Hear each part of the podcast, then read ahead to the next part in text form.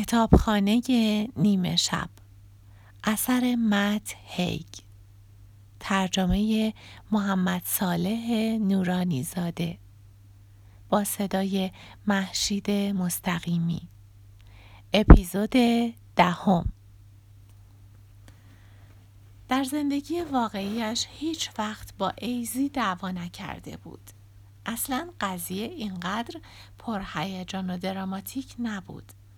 اما پس از رفتن ایزی به استرالیا کم کم رابطهشان گرمای خود را از دست داد و دوستیشان به یک مشت پیغام تبریک تولد پر از شکلک و لایک در فیسبوک و اینستاگرام بدل شد.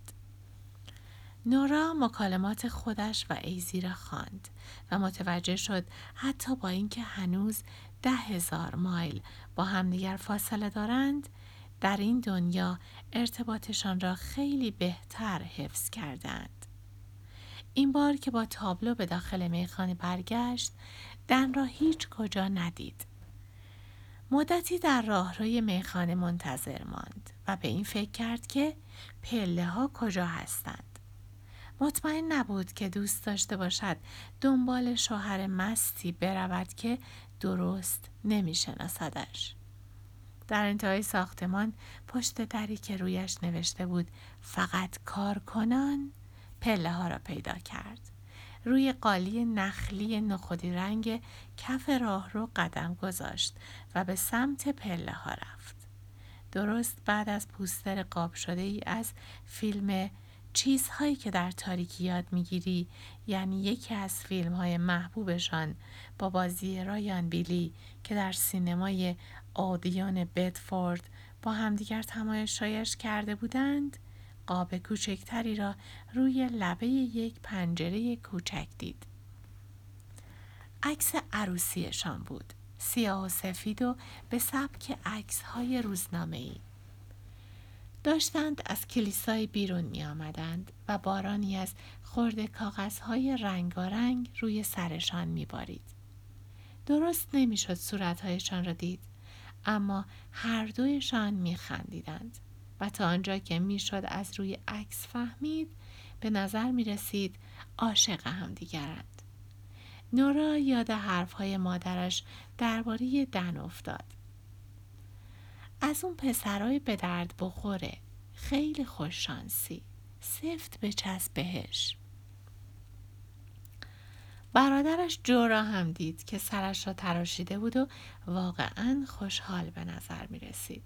یک لیوان شامپاین توی دستش داشت و دوست پسرش لوئیس هم که مشاور سرمایه گذاری بود و با هم رابطه کوتاه و فاجعه باری داشتند کنارش ایستاده بود.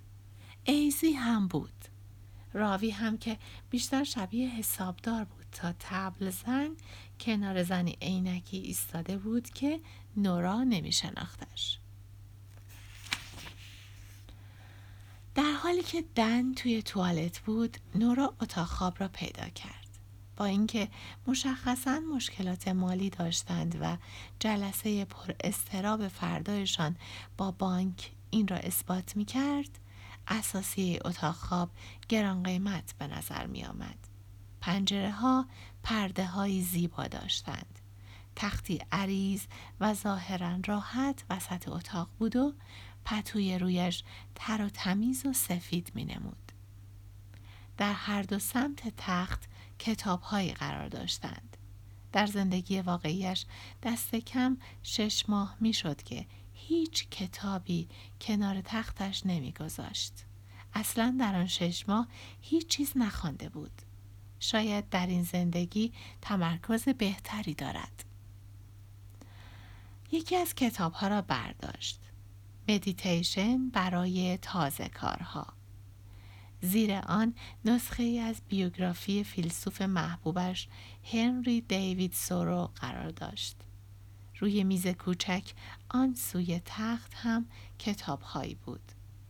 نورا به یاد می آورد آخرین کتابی که دن خوانده بود بیوگرافی تولوز لوترک یا همان قول کوچک بود.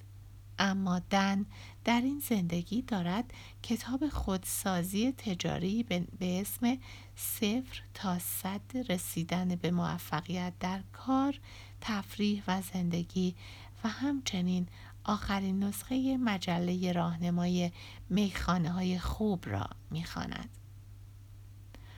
نورا احساس می کرد بدنش تغییر کرده کمی سالمتر و قویتر اما مستربتر با دست روی شکمش زد و متوجه شد در این زندگی بیشتر ورزش می کند.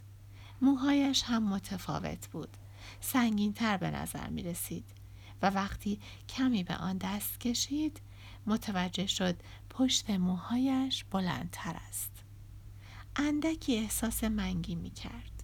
حتما دست کم چند لیوانی نوشیدنی نوشیده بود. چند لحظه بعد صدای کشیده شدن سیفون را شنید. سپس صدای قرقره کردن دهانشویه به گوش رسید. به نظر بلندتر از آن بود که لازم باشد. دن وقتی وارد اتاق شد پرسید حالت خوبه؟ نورا متوجه شد صدای دن آنطور نیست که به خاطر داشت. به نظر تو خالی می آمد و کمی سردتر. شاید خسته بود. شاید اثر استراب بود. شاید به خاطر مستیش بود. شاید به خاطر ازدواج بود. شاید هم دلیل دیگری داشت.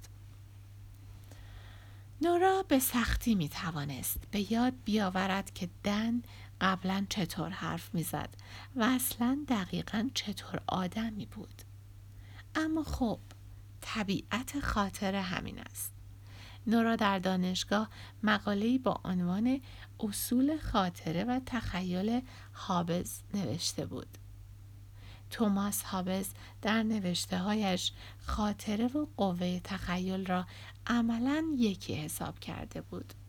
نورا هم از وقتی این موضوع را کشف کرد دیگر هرگز کاملا به خاطراتش اعتماد نکرد. آن سوی پنجره تنها لامپ موجود موجود جاده روستایی خالی را با نور زرد خود روشن می کرد. نورا عجیب غریب رفتار می کنی. چرا همینطوری وسط اتاق وایستادی؟ می‌خوای واسه خوابیدن آماده بشی یا مشغول یه جور مدیتیشن ایستادنی هستی؟ به این حرف خودش خندید. فکر می‌کرد خیلی خنده دار است. به سمت پنجره رفت و پرده را کشید. سپس شلوار جینش را درآورد و روی پشتی صندلی آویزان کرد. نورا در این مدت به او خیره شد و سعی کرد آن کشش عمیقی را که پیشتر از او دریافت می کرد دوباره احساس کند. اما تلاش زیادی لازم داشت که نورا انتظارش را نداشت. زندگی هر کسی می‌تونه به بی نهایت شکل مختلف پیش بره. دن مثل نهنگی در اقیانوس خودش را به سنگینی روی تخت انداخت. کتاب صفر تا صد صد راه برای موفقیت را برداشت. سعی کرد تمرکز کند. دوباره کتاب را پایین گذاشت. لپتاپی را از کنار تخت برداشت و هدفونی را توی گوشش چپاند. شاید می‌خواست به یک پادکست گوش کند. توی فکر بودم. نورا احساس ضعف می کرد. انگار که فقط نصف نیمه آنجا بود. یاد حرف خانم علم افتاد که می گفت ناامیدیش از زندگی او را به کتابخانه برمیگرداند. نورا احساس می کرد دراز کشیدن روی تخت کنار مردی که دو سال از آخرین ملاقاتشان گذشته در مجموع کار عجیبی خواهد بود.